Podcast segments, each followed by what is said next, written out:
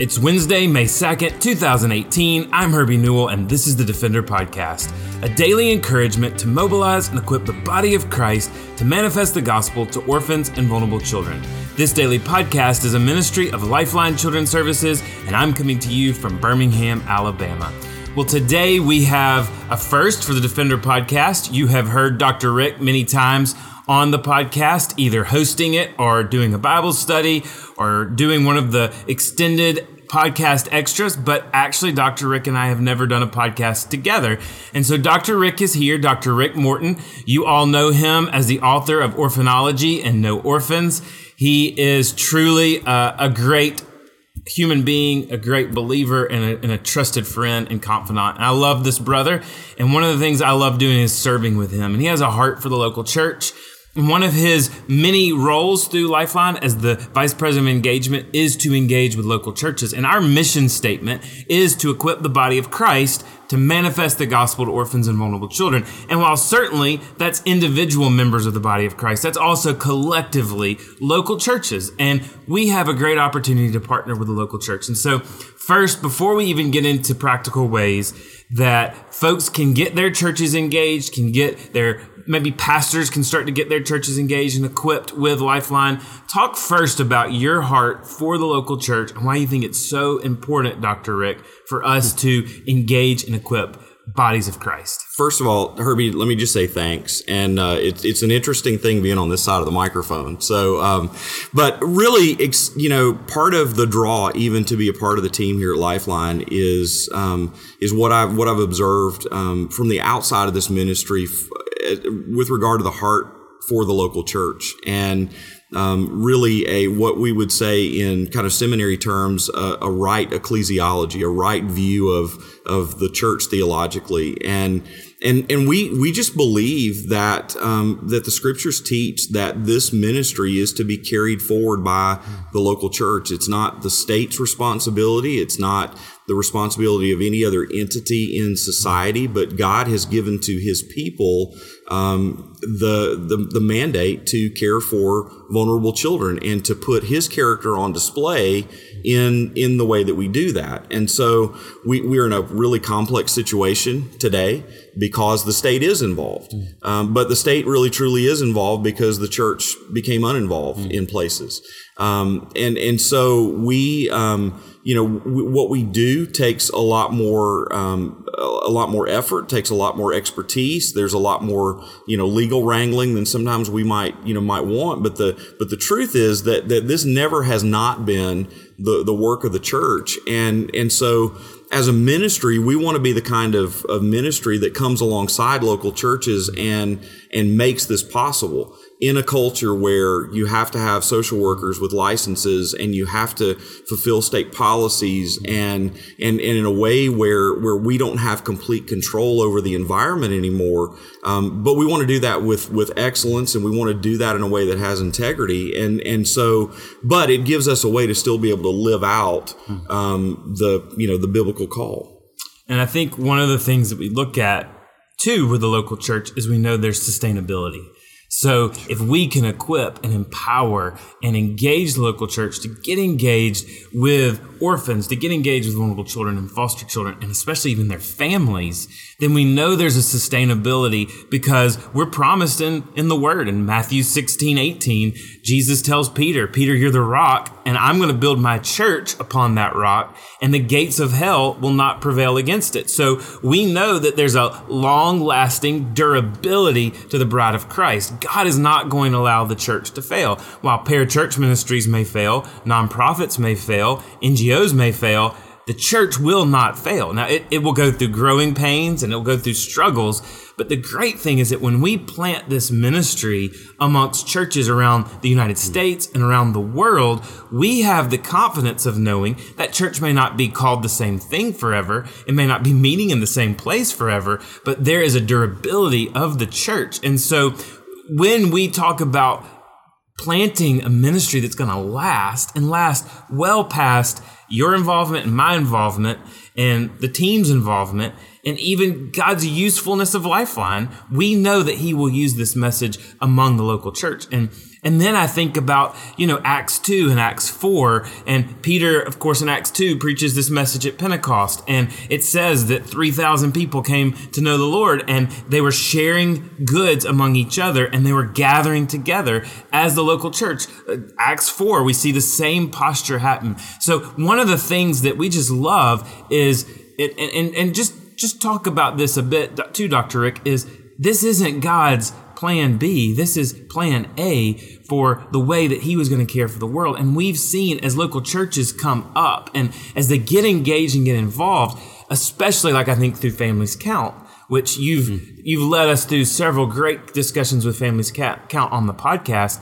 We see this durability. We also see this this community that rises up around these children and their families. Yeah, well, I, I think, and, and I'll just kind of add to what you said to say there's a there's a practicality about the church being involved as well because um, you know un, unreached unengaged people groups notwithstanding um, 80 85% of the world has has some sort of christian presence. There's mm-hmm. some there's some element or remnant of the church.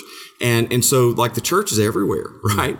And and so when when we purpose to care for orphans in the community there's a practical way to say that when we do this through the church um, like God, God has this thing put together in a way that it's it's supposed to work and it's supposed to work well.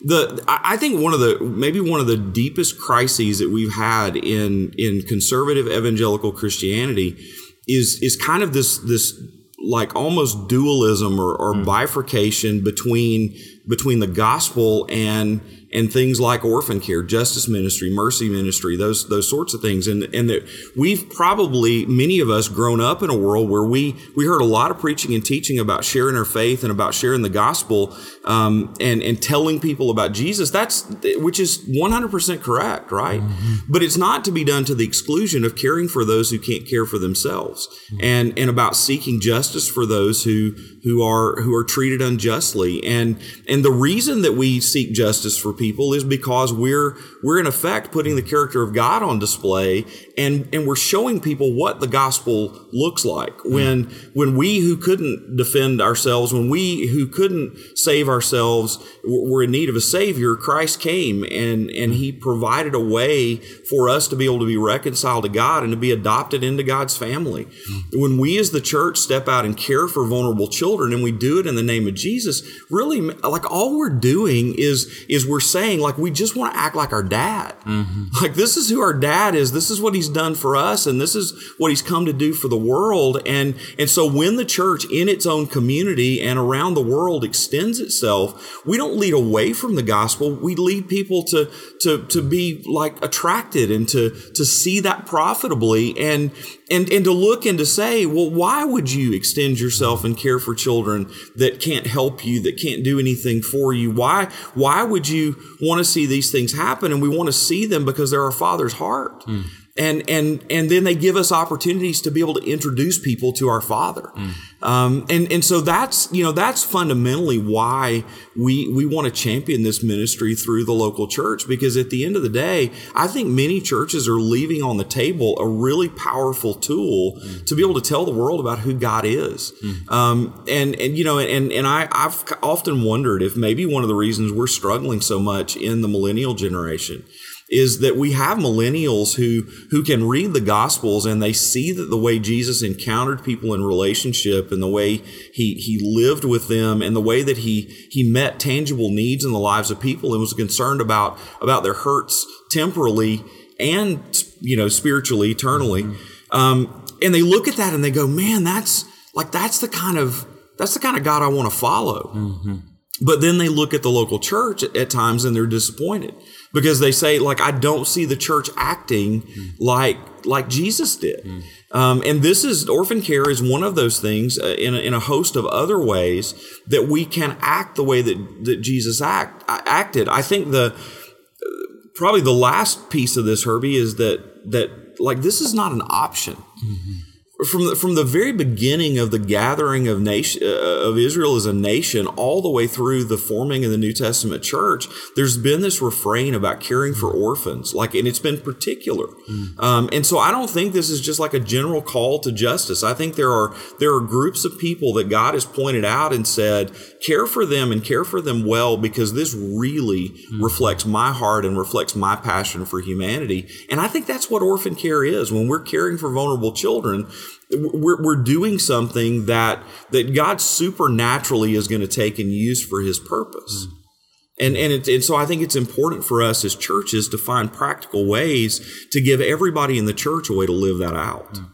Yeah, and I think even as we talk about Jesus and his ministry, right? So many things that that pointed out where let the little children come to me Jairus' daughter, he was about healing children and he was about making a difference in the lives of children, but he was also looking for the marginalized, the disenfranchised. And, you know, we've been walking through Luke and, you know, on Monday, we're going to talk a little bit more through Luke 18 and 19.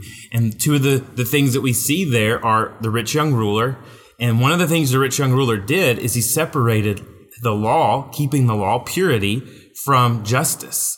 And that's what got him caught is he had all this great wealth he had kept all of the table of due to others in a purity sense, but devotion to God through generously giving to others, he was missing. But but in that like in that Luke 18, 19 passage even, there's you look at the juxtaposition of the of the rich young ruler and then and then the, the blind beggar. Right. And and you know, here's the blind beggar and and he's sitting on the side of the road. He knows his need, right? right. And he calls out to Jesus in desperation because he knows like Jesus is only mm-hmm. chance. Here's the thing about the blind beggar. He had a voice. Right he, he had a place he had a way to be able to speak and i think what you know what you and i talk about all the time is we're traveling around and seeing kids around the world and, and in our own community that they don't have a voice nobody needs to be worried that at their church this sunday there's going to be a protest and, and a bunch of you know, vulnerable children are going to show up and march and, and, and ask for their due. Mm-hmm. Um, and, and so why it's so important for us to do what we do in the church is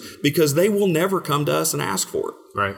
Um, and so that's why they need defending. And, and, man, beautiful illustration in that passage. And it, and it, just goes to show that this heart really does flow throughout all of Scripture and through the Gospels, um, even sometimes when kids aren't necessarily, um, you know, maybe even the point of a story. The heart is for us to to you know to defend those who are voiceless. Right. And you, of course, have a doctorate because we call you Doctor Rick. And so you use big words like bifurcation, which is just the separation of the division of the gospel from social justice. But one of the things that I love a lot of times when you speak is you really like to drive home that passage that everyone looks to from the New Testament about caring for widows and orphans, James 127. And you talk about that it's a call to justice and purity. Purity, right. And and like in in the honestly, like if any of us in our churches this Sunday, if our pastor got up and said, hey personal holiness is just for a few people in the church. We're gonna we're gonna elect a committee we're gonna have a personal holiness team and they're like they're gonna take care of all of that all of that holiness for us and and so the rest of us can go live any way we want to. Well we you know we would think that the cheese had slid off the cracker at that point and it's you know it's time to have a have a meeting of of the minds to figure out how to get our pastor some help right? Like we we wouldn't think that's that that's true at all. But then why do we look at the first half of James 127 and that whole thing about um, caring for widows and orphans in their affliction um, and visiting them? The words actually pastor them, shepherd them. Um, like, why do we look at that and go, man, that's optional? Mm-hmm. It, it, it's not. It's not any more optional than than personal holiness and and trying to to strain and to strive to live a life and to and to beg the Spirit to to work in us and to to empower us to be able to live that kind mm-hmm. of life. And, and so, you know, I think, you know, first step for churches is beginning to pray and beginning to get before the Lord to say, Lord, give us what we need. And Lord, empower us to care for vulnerable children in our community and around the world. God, give us eyes to see, give us hearts to, you know, to, to feel and, and, and Lord, show us what you've already given and invested in us that we can, can take out and make meaningful mm. to help those kids. Okay, so I'm a lay leader right now, or maybe not even a leader. Maybe I'm just in the pews, but God is really burdened that my church needs to get engaged in orphan care, in foster care, in adoption, in looking at the way we're going around the world and how we're engaging with orphans as we're going to do the things that we're already involved with. How, what do I need to do? So I need to pray, obviously. I'm praying. The Lord is continually telling me I need to go forward with my church. What's the next step, and how can Lifeline help with that next step? Absolutely. I, I think there, there are a, a number of possible next steps. Um, one thing I think is is just elevating the the crisis in front of the church, and so helping the church to to realize that in in a safe, secure America that we live in, we don't we don't come face to face with the orphan crisis on a daily basis.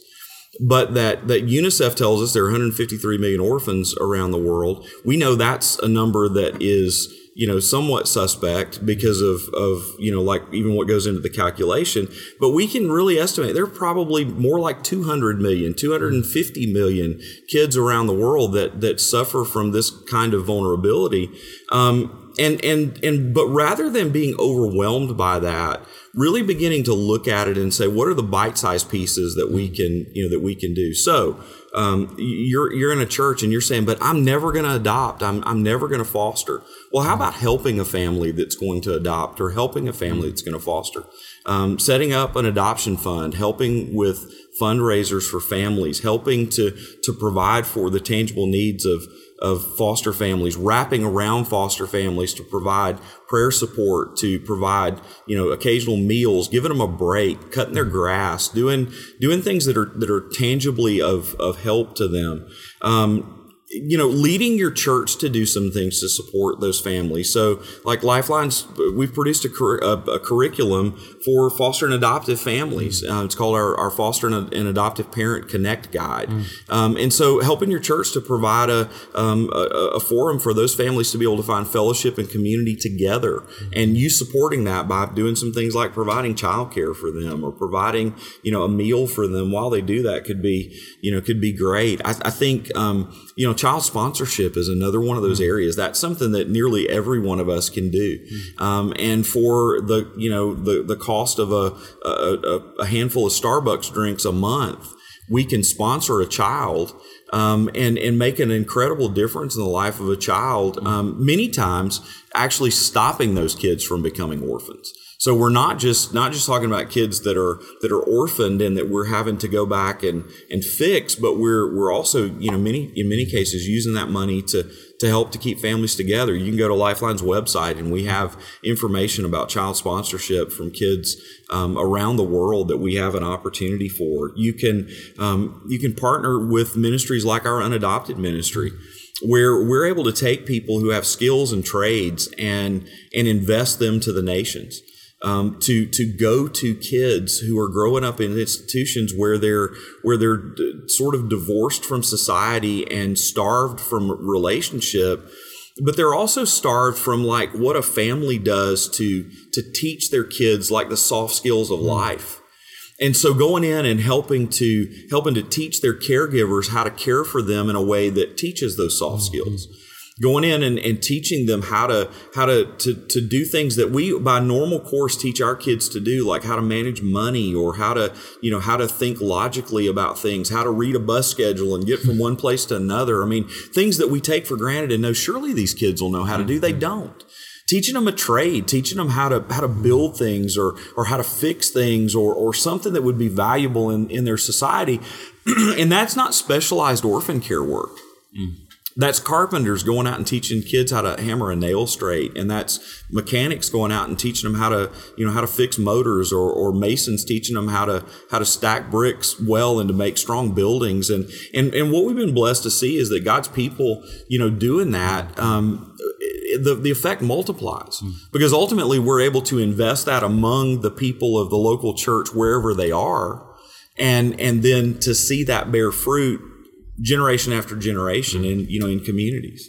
So lots of different ways. So I know that we've got several things on the website about more specific ways that now pastors saying I'm ready, next steps, lots of things like I know you and Whitney have done the Equip to Love. So there's lots of resources. So I guess really, without going into all of them, we want to be the next step Absolutely. for that church to help them get engaged. And we've got resources and they're all free and they're resources that we're willing and able to give to those churches because that's that's a component of our mission. So how do people get in touch with these resources and how can they get in touch with your team either on the web or in person to be able to get some of these resources in their hands and in their church? Yeah, if you go under on the Lifeline website under the church tab, there's a resources tab that has a ton of things, um, articles, curriculums, things that are things that are there for the local church. But more than that, we we really just we want to be personally involved with churches. Um, and, and so we'd love to be able to help your church to form a plan that that really helps you fill out the missional vision that God's given you in this particular area of orphan care. So what I'd say is give us a call, shoot us an email, send us a text, wherever, however you feel comfortable, you know, communicating with us. My my email is readily available. It's just rick.morton at lifelinechild.org. If if you email me, um, I would be glad to to begin a conversation with you. If you're in a church and you're saying we have a we have a heart for orphan care, but but like our pastor doesn't necessarily know what to do next. Mm-hmm. Great, let's set up a meeting or a call or an opportunity to be able to to work with your pastor to to begin to shape a vision and and we can certainly share the tools that we have, but we're not above making tools as well. Um, if if you know if there's something, if there's a need, um, and God's created an opportunity in your church, we just want to help. Mm. And and so I would uh, I would encourage you that that the action step from today and from this podcast is um, begin to pray about what the Lord might do or what what else the Lord might do in your church, and and then um, please be ready to reach out to us um, for uh, for help because we we get the privilege of waking up every day, um, living in this particular world and and running in this particular lane of orphan care, and so we get to think a lot about it, and we get to see a lot about a lot of different churches and, and different ministries that are that are that are doing this well, and we want to bring that expertise to bear um, for your church. Amen. And so a couple of things uh, before we close.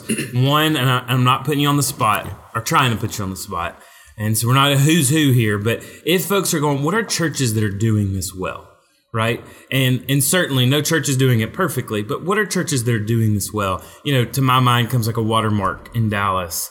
Uh, what what were some of those churches? And again, we can't name all of them, but if you're going to go three to four, if you wanted to go do some research or talk to a church that's doing it well, what would be those churches that you would you would say? Yeah, I think, and, and I think different churches do different pieces of this well. I think you know, obviously, Irving Bible Church would be a church that I would point to with their tapestry ministry. Um, Johnson Ferry Baptist Church in Atlanta, and kind of the comprehensive way that they're you know that they're approaching this. Uh, Summit Church in in Durham, North Carolina, um, in the surrounding area, they do a great job of supporting adoptive and foster families and and, and mentoring mm-hmm. those families. So they're you know they're a, um, a, a, great church to reach out to. The chapel at North Canton in Canton, Ohio, is a church that's um, that's getting involved in in tons of ways. Um, you know, Crosspoint church in in Columbus, Georgia, is another church that's that are great friends of ours that are you know that are deeply engaged and deeply involved and and and I, I would say um, d- definitely don't try to do this on your own. Mm. Building communities of support with other churches and and learning from other churches and, and even doing this in a in a way that that you're able to be yoked together with another church um, in, in, particularly as you address foster care in your own community, none of us in and of ourselves in our own in, in our own individual churches are going to be able to be the answer to the problem. But together, if our churches band together and and use the mass of our people and the mass of our resources, God's given us everything we need in order to be able to address the challenge. Amen. Well, I know no one is ever going to accuse you or I of running out of things to say, so we could probably do this again and really even talk a little bit more about this partnership that we've got with Send Relief and the North American Mission Board, as well as some partnerships have developed with uh, ERLC, the Ethics and Religious Liberty Commission, and then really just to even talk about the effects, because I think we can talk about how to engage, but part of the proof in the pudding is to see these effects. And as you and I have been able to travel around the world, we've seen things in India where local churches are starting, local churches, not mm. American movements, local right. churches are starting to engage with orphans and widows in their own communities, and it ends up they're rubbing noses with unreached people groups and able to share the gospel. So, so much of this is interconnected that you just have no idea once you jump into it, the effects and the ripple down. So, hopefully, we'll get back together and talk about the effects and some of these partnerships. And then the last thing that I just want to encourage us as, as we close is Dr. Rick would also love to talk to you about Orphan Sunday. That is the second Sunday in November that's been set aside to really look at orphan care and the plight of the orphan. We have tons of speakers and tons of opportunities and resources that we could help with that. In January is Sanctity of Human Life Sunday. We would love to also help you look at how sanctity of life is not just about pro birth, but it's about pro life and how are we caring for these kids outside of the womb. We have a mission kid curriculum that helps with VBSs and opportunities to get your church and your children engaged at a very young age with how they can get engaged with orphan care. And then, as we have talked about and will continue to talk about, our Stand for Orphans campaign, which goes throughout the summer. There's ways to get your church engaged, and this is an entry ramp to getting engaged with orphan care through your local church. Well, we are excited about what God is doing through His bride, the church, and we hope that you will get your church engaged and involved in orphan care. Well, thanks for listening to the Defender Podcast. For more information or to connect with me, please visit herbienewell.com. To partner with Lifeline, visit lifelinechild.org. Follow us on Twitter, Instagram, or Facebook by searching for Lifeline Child. You can email us directly at info at lifelinechild.org. Beloved, will you allow God to use the gospel through you to impact the life of a child? Please contact us because we are here to defend the fatherless. We'll see you again next week for the Defender Podcast.